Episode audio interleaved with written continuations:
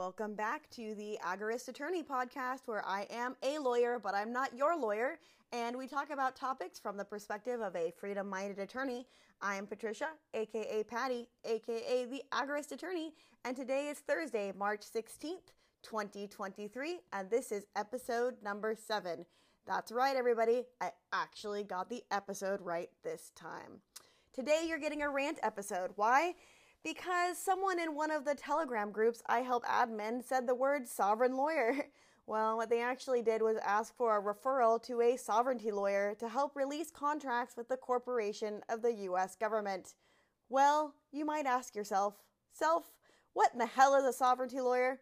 Well, rest assured they are not a thing. But since not everyone here has been listening to my rants since day one, pull up something to sit on and let me tell you a story.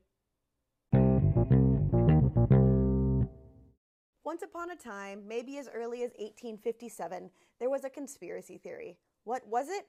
I don't want to make this episode three hours long, so that's a story for another time, but this is not new. Every few years or decades, this mythology that originated from an old conspiracy theory gains popularity. Again. So, what is it?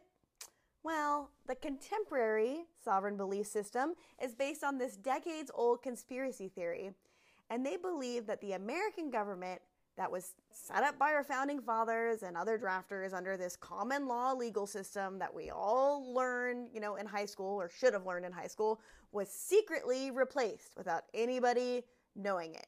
This is like the extreme version of that great tune from Hamilton, The Room Where It Happens. Okay, so they think this replacement government swapped common law for admiralty law, which is the law of the sea and international commerce and like think boats, okay, literally maritime law.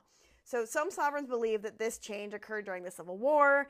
Others blame some events that happened in 1933 when the U.S. abandoned the gold standard. Um, either way, they stake their whole lives, everything they own, sometimes the rights to their children, on the idea that U.S. judges, lawyers, paralegals, notaries, anybody with a license, really, um, they stake their lives on the fact that they think that all these people are foreign agents and they know about this hidden government takeover, but um, you know they argue against it. They try and hide it, um, denying these sovereigns court motions and filings because they have some treasonous loyalty to the crown or some kind of hidden evil government force. Okay, not arguing that there's not some bad shit going on in the judicial system, but it's not this. So that's another episode. Um, remind me and I'll do it. Anyway, um, most of the sovereign citizens I have run across um, base their actions and their theories and their philosophies on a totally like mythical um, piece of U.S. history mythology that kind of goes like this. It says since 1933, the U.S. dollar has been backed not by gold but by the full faith and credit of the U.S. government really what happened was um, President Roosevelt ended private ownership of gold in large amounts in 1933. I mean, you can read about that. Um, governments could still sell gold for, for dollars to the U.S. Treasury, um, but that practice actually was eventually ended by President Nixon in 1971. So they got their timeline wrong. Uh, anyway, according to these, you know, fake judges and sovereign citizens, the government has now, instead of you know, gold, they're pledging its people, its humans, its citizens as collateral by selling their future earning capabilities to foreign investors, allegedly enslaving all Americans at birth. Uh, the claim is that the sale takes place at birth, and when a baby is born here in the United States of America, there's a birth certificate issued, right? And the hospital usually says, hey, apply for a social security number. Um, you don't have to do this, it's optional. Um, there's another episode in there probably about why you probably want to just go ahead and do it um, and what you need to do in the alternative if you don't. But the sovereign theory is that the government uses that birth certificate to set up this corporate trust in the baby's name, right?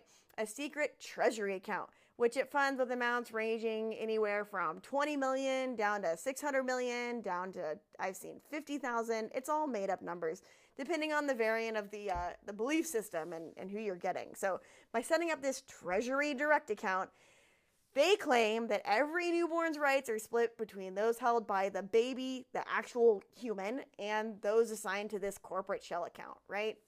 So sovereign citizens believe that the evidence for their theory is found on the actual birth certificate.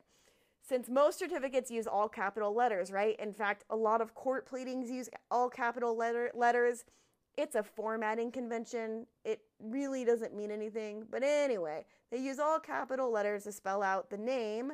Um, and so they say that, oh, the capitalized name, you know, John Smith or whatever, is actually the name of the corporate shell identity. And they call it a straw man, which is goofy because that's not what that means. But anyway, so they, oh, well, John Smith is the baby's like real name. As the child grows older, most of the documents that are legal related to that, you know, the kid or the person will utilize, oh, it uses capital letters. And so that means like the driver's license, the marriage license, college registration, high school, um, like high school diploma records, all that stuff, um, everything down to like your power bill and they include correspondence from the IRS, right?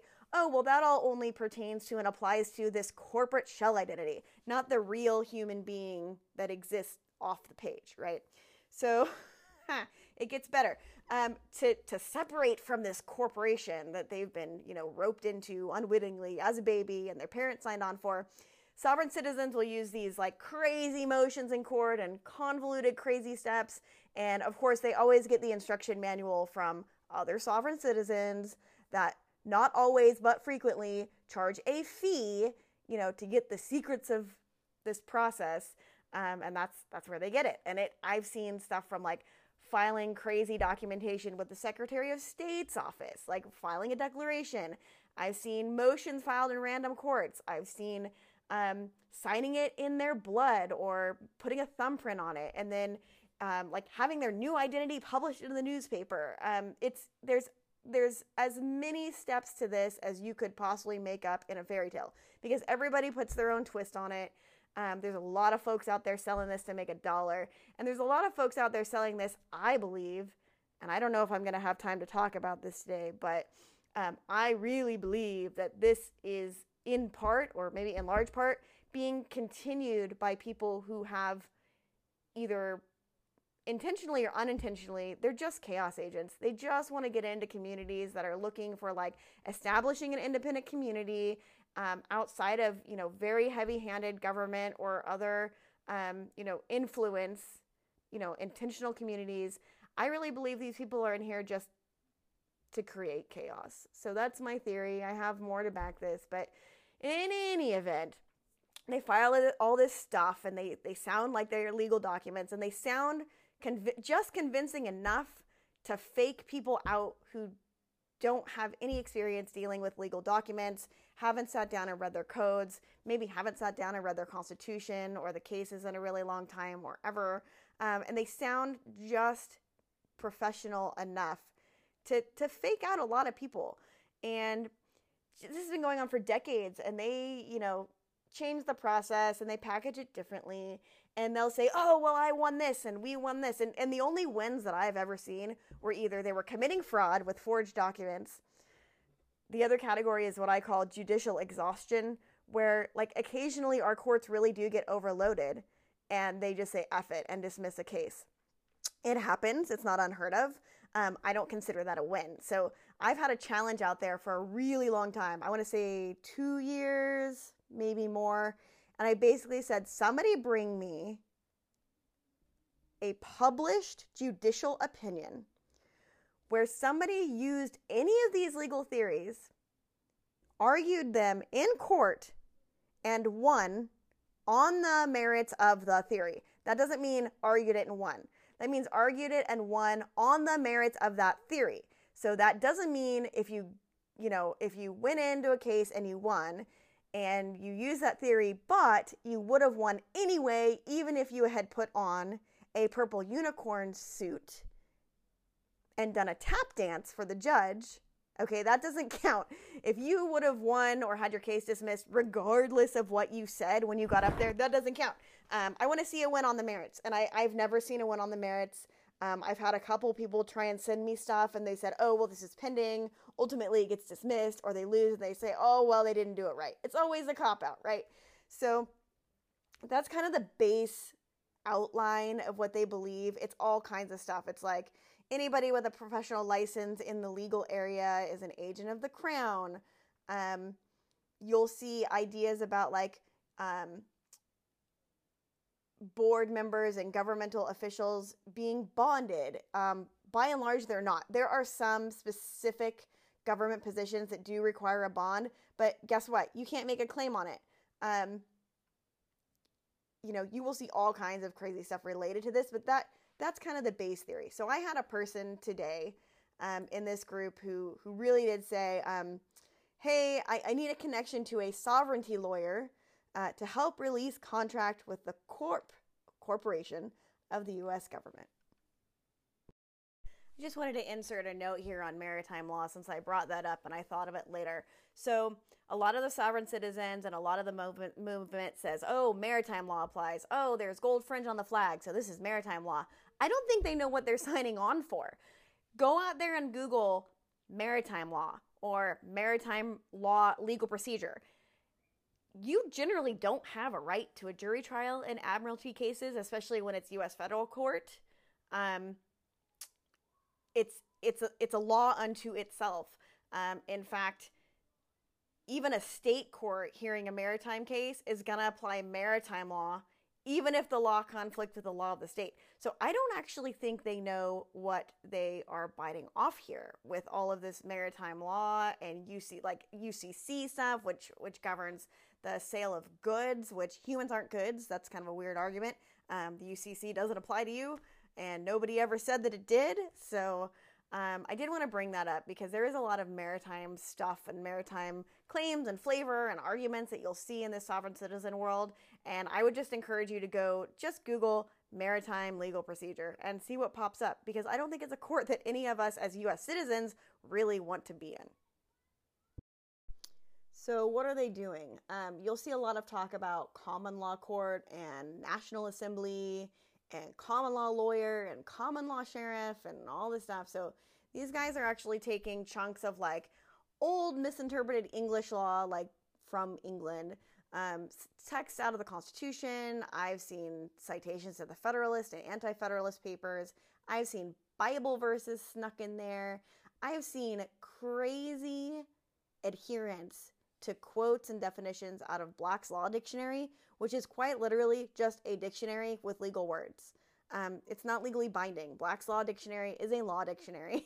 it's a place that law students go to read definitions. It's you don't cite it in motions. It's not binding. So, um, you know, they form these groups and they're using this like weird patchwork of like codes and texts and old cases and cases from other countries and the Bible.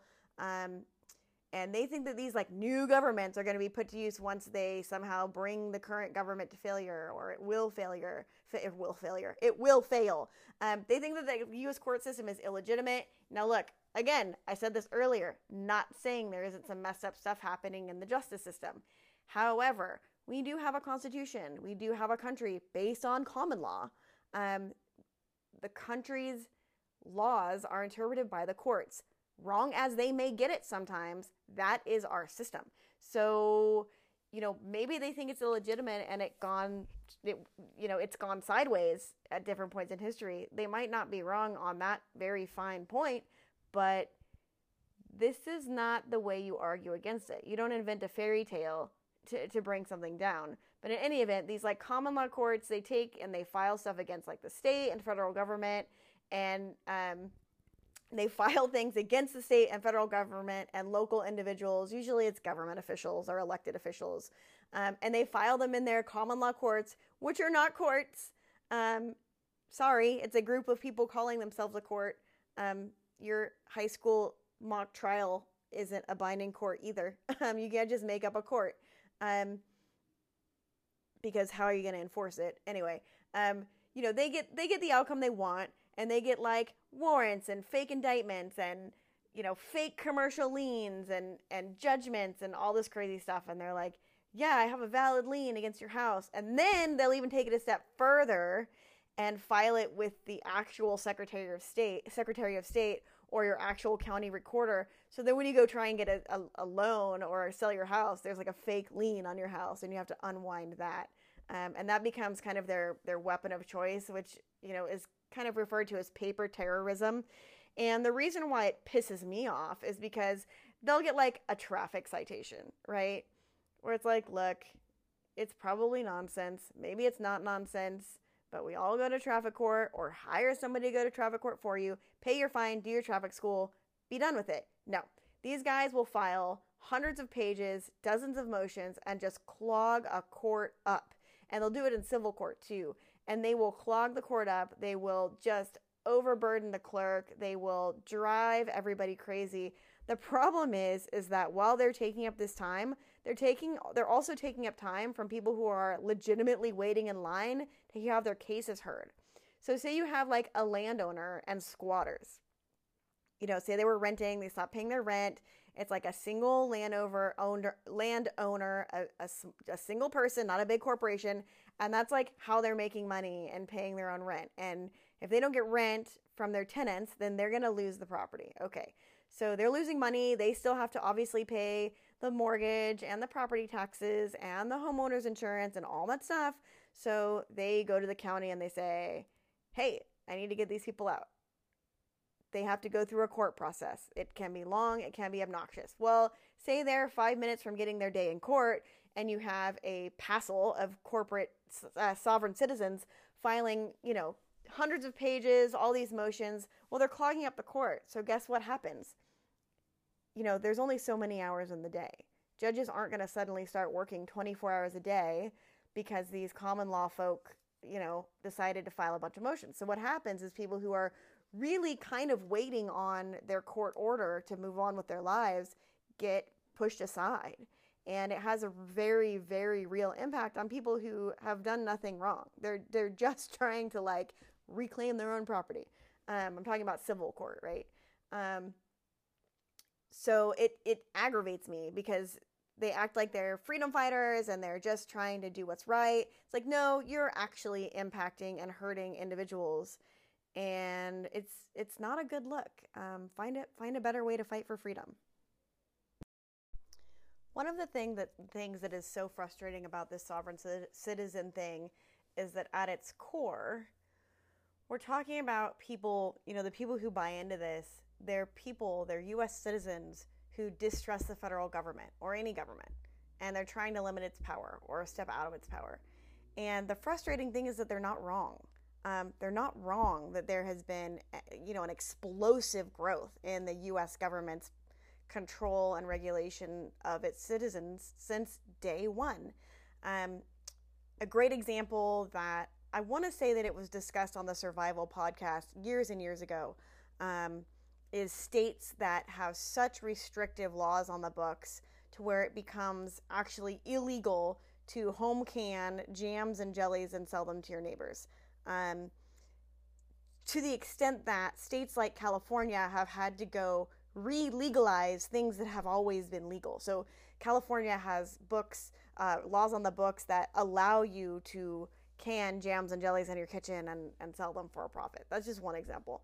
Um, there is there is no arguing that the government isn't currently in a significant cycle of overreach. I frequently use the example of the state of Washington and the US government during COVID. Um, they closed the national forest, guys. They actually sent out notices and put up signs and closed the mountains and said, I'm sorry, the outdoors is closed.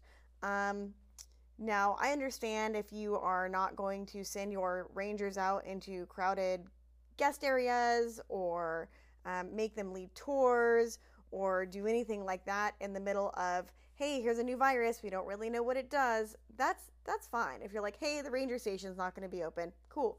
But you don't turn to, you know, the citizens that pay the money for the upkeep for the public lands and say, mm, the forest is closed. So you know, the, the base theory that our government is currently vastly overreaching what they should be worried about right now isn't wrong. And I think that's why so many of us get so frustrated because they're taking something that's a very real fight that a lot of us in the agorist community, in the voluntarist community, even like if you step back from that, like mainstream political parties, like, you know, the libertarians that don't always do things right either. But there's a lot of people that think there should be laws taken off the books, not added to the books, right? So we get really frustrated when we see people starting with that kernel, um, you know, that that first drop of, hey, I feel like I should be more free than I actually am, but then kind of perverting it into something that's going to do nothing but one, hurt the people that buy it, hook, line, and sinker, and two, hurt the people who are legitimately trying to fight for less laws and less governmental authority. So, what I'm trying not to do is turn into a law review article coming out of a university. What I did find is a really great article published out of the University of Montana in 2019 that if I was given, you know, time off and the motivation to do so, it's kind of similar to what I would probably write. And it gives a really good description of the basis of the sovereign citizen movement's um, origins, the laws that they rely on, and it makes a really good point. So, to rebut these sovereign citizen claims, you have to establish where the constitutional rights actually do come from versus where the sovereign citizens are com- claiming they come from. You know, you have to you have to figure out who decides what statutes and what the Constitution means, what documents and sources have binding legal effect. Can give you a hint: it's not Black's Law Dictionary. Um, so some of this is kind of obvious to you know anybody who's ever dealt with codes, laws, constitutions, you know whatever. Anybody who's who's messed around in the American legal system kind of is going to have a feel for this. But the problem is is that most people have never had to work inside the American legal system. They've never had to had to really cite the Constitution in a case. They've never spent you know ten hours wandering around a law library trying to find the case that's the most relevant and good law to cite to you know to further your case we spent full-time job right full your full-time job for 3 straight years at a law school studying this stuff it's not a trivial amount of time and then most of us go on to pass the bar and you know eat sleep and breathe this for years and years it is another language and it changes you know, your logic cycles become comfortable dealing with the way the US law system works. I am currently working on something in Canada and it's just different enough to where I have to sit back and read and say, hmm, okay, it's a little bit different here. Let's read. So I'm not faulting anybody for reading this sovereign citizen stuff and going, wow, I have really good reasons to not trust the federal government. I have great reasons to not trust my state government in a lot of locations. We have hundreds of examples of corrupt political institutions, governmental institutions. I mean, just look at what goes on in law enforcement. We have good reason to mistrust our government, right? We do. And then they look at this and go, "Oh my gosh, oh my gosh, it's the easy button. It's it's a cheat code for for the government." And it's not anything that's easy is is probably not correct. Um, but I'm not faulting anybody for falling for it. Um, the problem is to rebut this, we have to break down the fundamentals of sovereign citizen theory and re- actual U.S. legal theory before we can make any headway. And most of the time, people don't want to listen to the stuff that we learned, you know, our junior, senior year in high school in our civics and U.S. history and U.S. government classes. So remember that the sovereign citizens are usually citing the U.S. Constitution, but they're also bringing in maritime law. They're bringing in the UCC, which is the Uniform Commercial Code. They're bringing in the Magna Carta. They're bringing in the Articles of Confederation. They're bringing in Black's Law Dictionary um, which is no different than citing Merriam Webster as far as the law is concerned.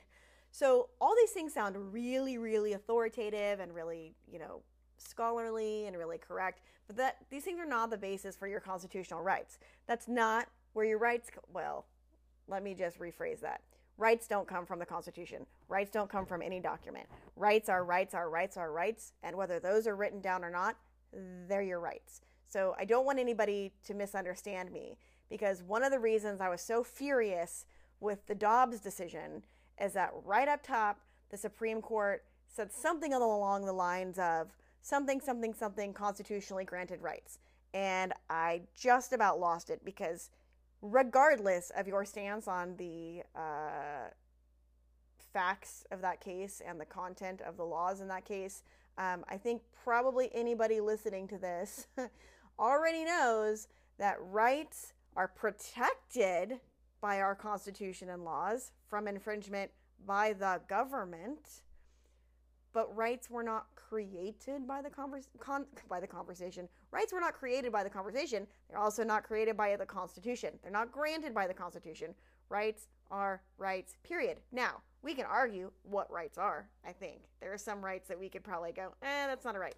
Um, however, I get really worried when people start talking about rights in terms of being granted by a document. Um, so let's kind of start that. Start with that. But anyway, the the the U.S. Supreme Court in the United States is the only legal body that can give the final interpretation of Constitution of constitutional law. Okay, so this reliance on dictionaries and state court opinions and oh my gosh, it's in all caps, and I signed it in blood, and here's my thumbprint, and look what the Magna Carta said, and here's what the Bible says. None, none of this matters. Um, it matters, right, from a philosophical point of view, but it's not legally binding. It's not what protects your rights.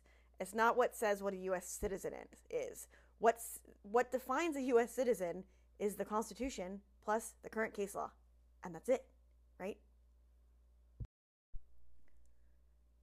So, like I said, I will provide a citation to this great paper that cites out to all of this stuff if you need some light reading material before you're trying to go to sleep, or you're bored, or you're fighting with a sovereign citizen and need citations. Um, I will completely put this in the show notes. But the bottom line is, you know, they they lay real hard on the 14th Amendment.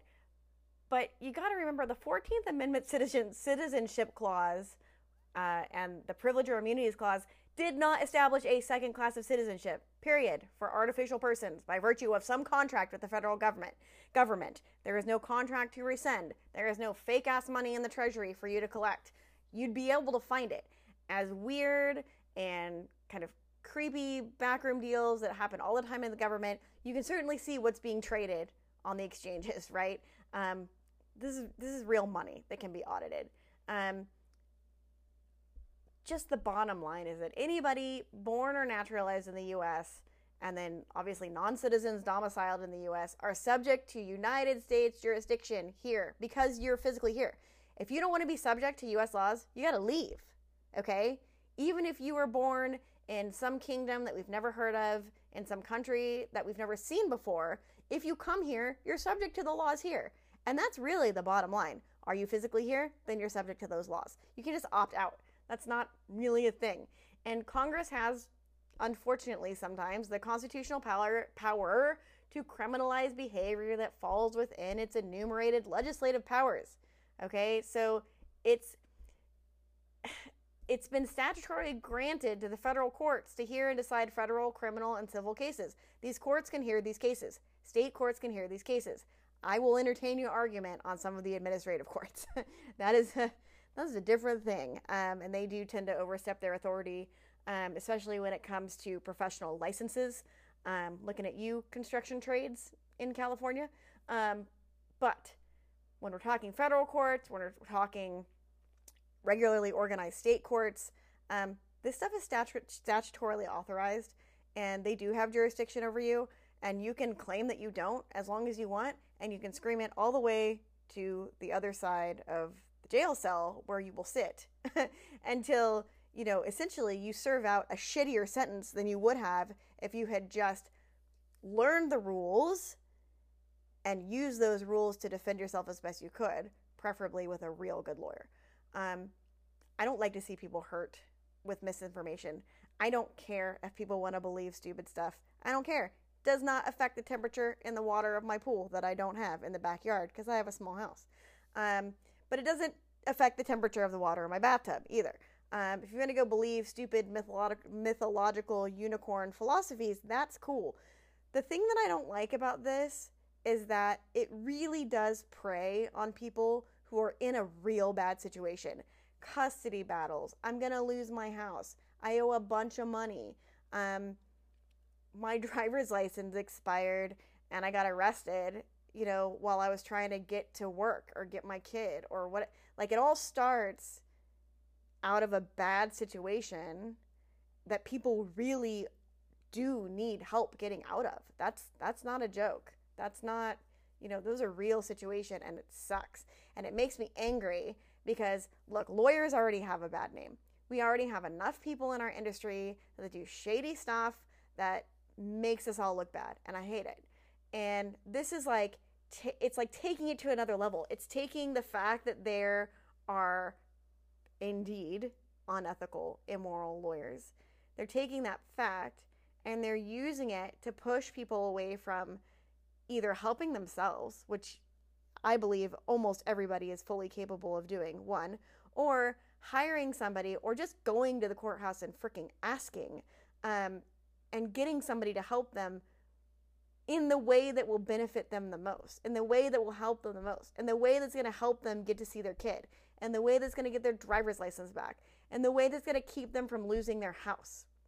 Okay? You might not win, but at least you gave it a run, right? If you walk into court and you're like, I should be able to see my kid because I'm a sovereign citizen and I declare my authority based on for no, the judge is going to go, um, yeah, so I was gonna entertain some visitation rights, but you're a nutter, so you're getting nothing, right?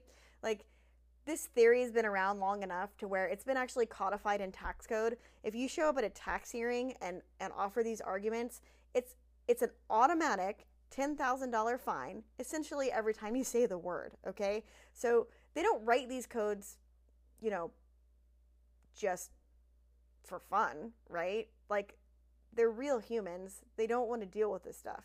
And it's you're not going to win. So why would you not just go find the way that actually wins and go win? Fight against unjust laws, unconstitutional actions, do those things.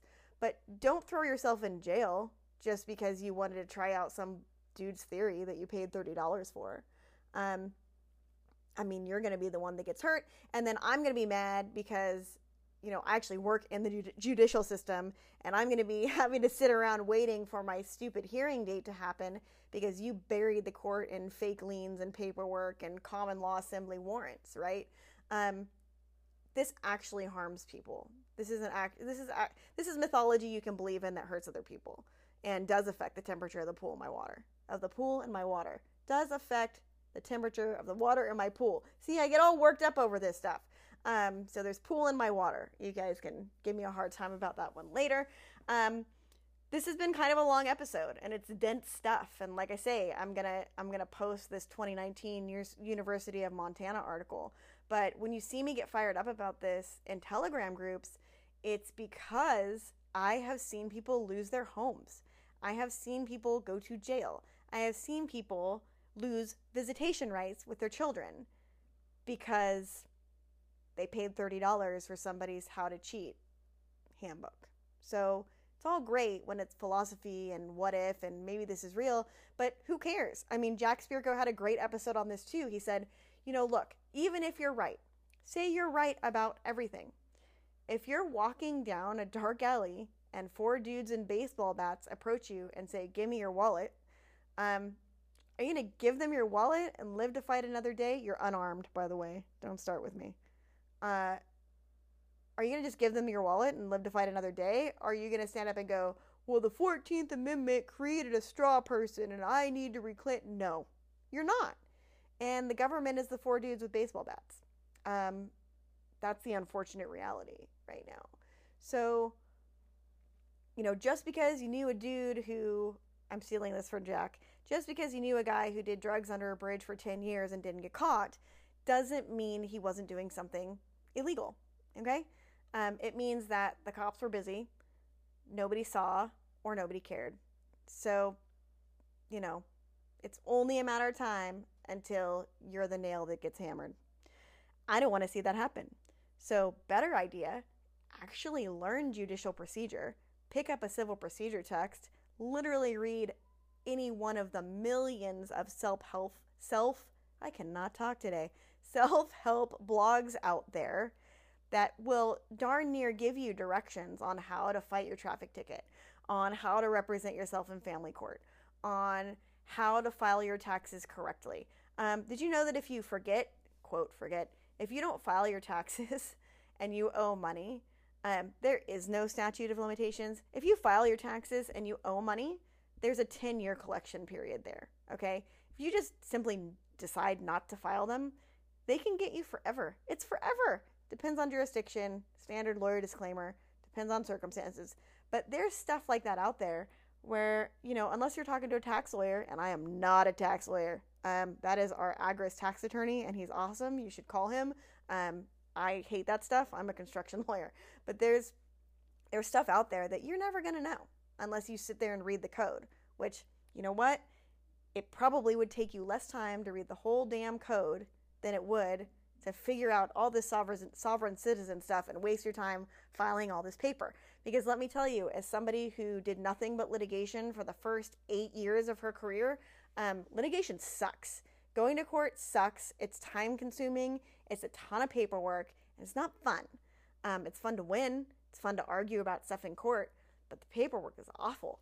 And if it has to do with something that's personal and something you care about, it's even more awful.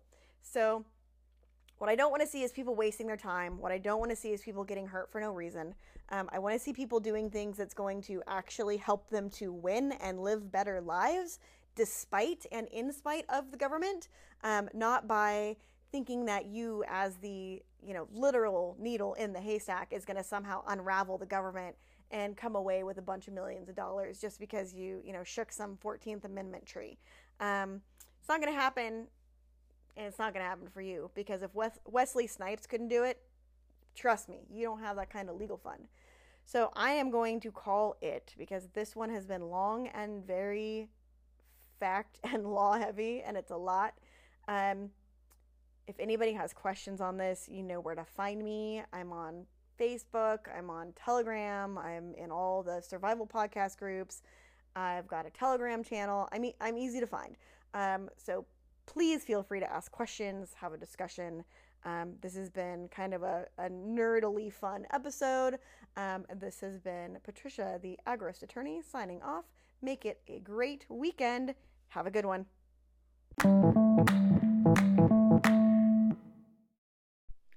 Welcome back to the Agorist Attorney podcast, where I am a lawyer, but I'm not your lawyer, and we talk about topics from the perspective of a freedom minded attorney. I am Patricia, aka Patty, aka the Agorist Attorney, and today is March 17th, 2023, and this is episode number 8. I am starting this recording on the 17th, but it may be a few days until it's complete and published. We will just have to see. So last night I was thinking about that University of Montana article I love so much and talked about in the last episode. It's pretty close to what I would write if it were me, and so I'm actually going to steal, steal Scramblin of Food Forest Farms idea. Um, and that's Brian Norton, who you can find at foodforestfarms.com. Um, get his coffee. It's fantastic. Join the coffee club. Anyway, I'm stealing his idea from Zen and the Art of Motorcycle Maintenance, and I'm just going to read this article to you. There might be some commentary in there for me, but I'm hoping that having this accessible in audio format makes it so more folks will get this information and be able to wrap their arms around this, you know, quote, movement, this quote, sovereign citizen movement or philosophy a little bit better. So let's get started. So I'm just going to jump right into this article. I found this Googling around about um, sovereign citizens and any legal articles on it. It's published on August 1st, 2019, out of the Montana Law Review from Volume 80, Issue 2, Article 2, um, written by a guy named Caesar Kalinowski. Um, and he appears to be a commercial litigator at a firm called Davis Wright Tremaine, which is a pretty, you know, well-known and large firm. So the article is called A Legal Response to the Sovereign Citizen Movement, and I really liked it, so I'm just going to read it from the top. A little knowledge is a dangerous thing. It may also prove costly. Introduction. In the in early 2016, armed anti government protesters led by Ammon Bundy occupied the Malheur National Wildlife Refuge in Harney County, Oregon, to challenge the federal government's control over public lands. there's a citation there, and um, there are a bunch of citations for everything in here. Um, a correct a correct legal review article like this will have a citation for everything they say. Um, I know a lot of people are going to disagree with why and how Ammon Bundy occupied that building in Oregon. That's fine. Um, the, the base kind of argument here still stands. So by February, federal and state law enforcement officers had arrested or killed all members of the group. Those arrested were later charged with a number of federal offenses. At trial, the defendants claimed that the United States did not have jurisdiction over the wildlife refuge. Despite a 1935 Supreme Court opinion holding otherwise, the defendants argued that the state of Oregon was the true owner of the land since its incorporation. By October, an Oregon jury acquitted Bundy and the others of federal conspiracy and weapons charges, a result many believe can be explained only as jury nullification. While some believe that the underlying basis for the group's claims have far reaching implications for the meaning and foundation of the federal government's power, in reality, groups like Bundy's simply misread, misconstrued, and misunderstand the United States Constitution. The defendants' assertions are not new. They are simply the most recent example of a pervasive movement involving unique views on the constitutionality of the United States jurisdiction and ability to punish or tax its citizens. While the various groups have differing names and ideologies, the vast majority in the United States can be classified as sovereign citizens. The FBI describes sovereign citizens as anti government extremists who believe that even though they physically reside in this country, they are separate or sovereign from the United States. Evolving from a combination of four different movements the tax protester movement, the posse comitatus, the patriot movement, and common law courts, the sovereign citizen movement began in the 1960s and gained adherents well into the 1990s. I'm pretty sure I say the name of that organization wrong every time I try and say it. It's Posse something. Somebody correct me. Um, moving on. Following the economic downturn of 2008, the movement saw a resurgence. In fact, despite no unifying leader or firmly established tenets, the Southern Poverty Law Center, aside, I have issues with them, but be that as it may, they have some interesting information on this. The Southern Poverty Law Center estimates that there are over 300,000 citizens in, American today, in America today. I think that number is a hell of a lot higher. Um, I think there's sovereign citizens that call themselves that, and I think there's people who don't believe you need a driver's license, who don't think you have to pay taxes. I think that if you really got a flavor of how many people are are buying into this stuff hook line and sinker i think you're going to be into the seven figures i really do so Although this number has been called into question, like I just did just now, the fact remains that thousands of adherents exist. Most often, sovereign citizens can contest the United States jurisdiction over them as federal defendants because they have not consented to that jurisdiction. In pursuing their rights, sovereign citizens engage in paper terrorism, which includes the filing of false liens against government officials, and a multitude of other civil claims based on abstract violations of the Uniform Commercial Code, the UCC. These tactics impose tremendous hardship on civil servants, both in terms of monetary expenditures and staff psychological stress. Um, you know, agorist attorney aside, these are humans. These are people like your court clerks, your court reporters. These are just people trying to make money and pay their bills. Um, it is messed up to put them through this. So, moving on. Sometimes conflicts between sovereign citizens and the government end in bloodshed. The 2010 West Memphis police shooting involving Jerry and Joseph Kane is but one gruesome example of the sovereign citizen philosophy escalating to violence.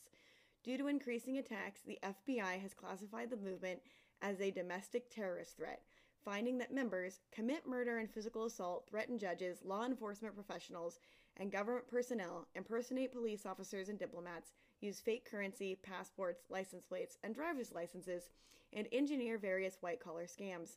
Noting a significant shift, the FBI's counterterrorism analysis section believes that some sovereign citizens are moving from reacting to law enforcement scrutiny to targeting police officers, indicating an increased interest in harassing and intimidating police that may lead to potentially hostile confrontations.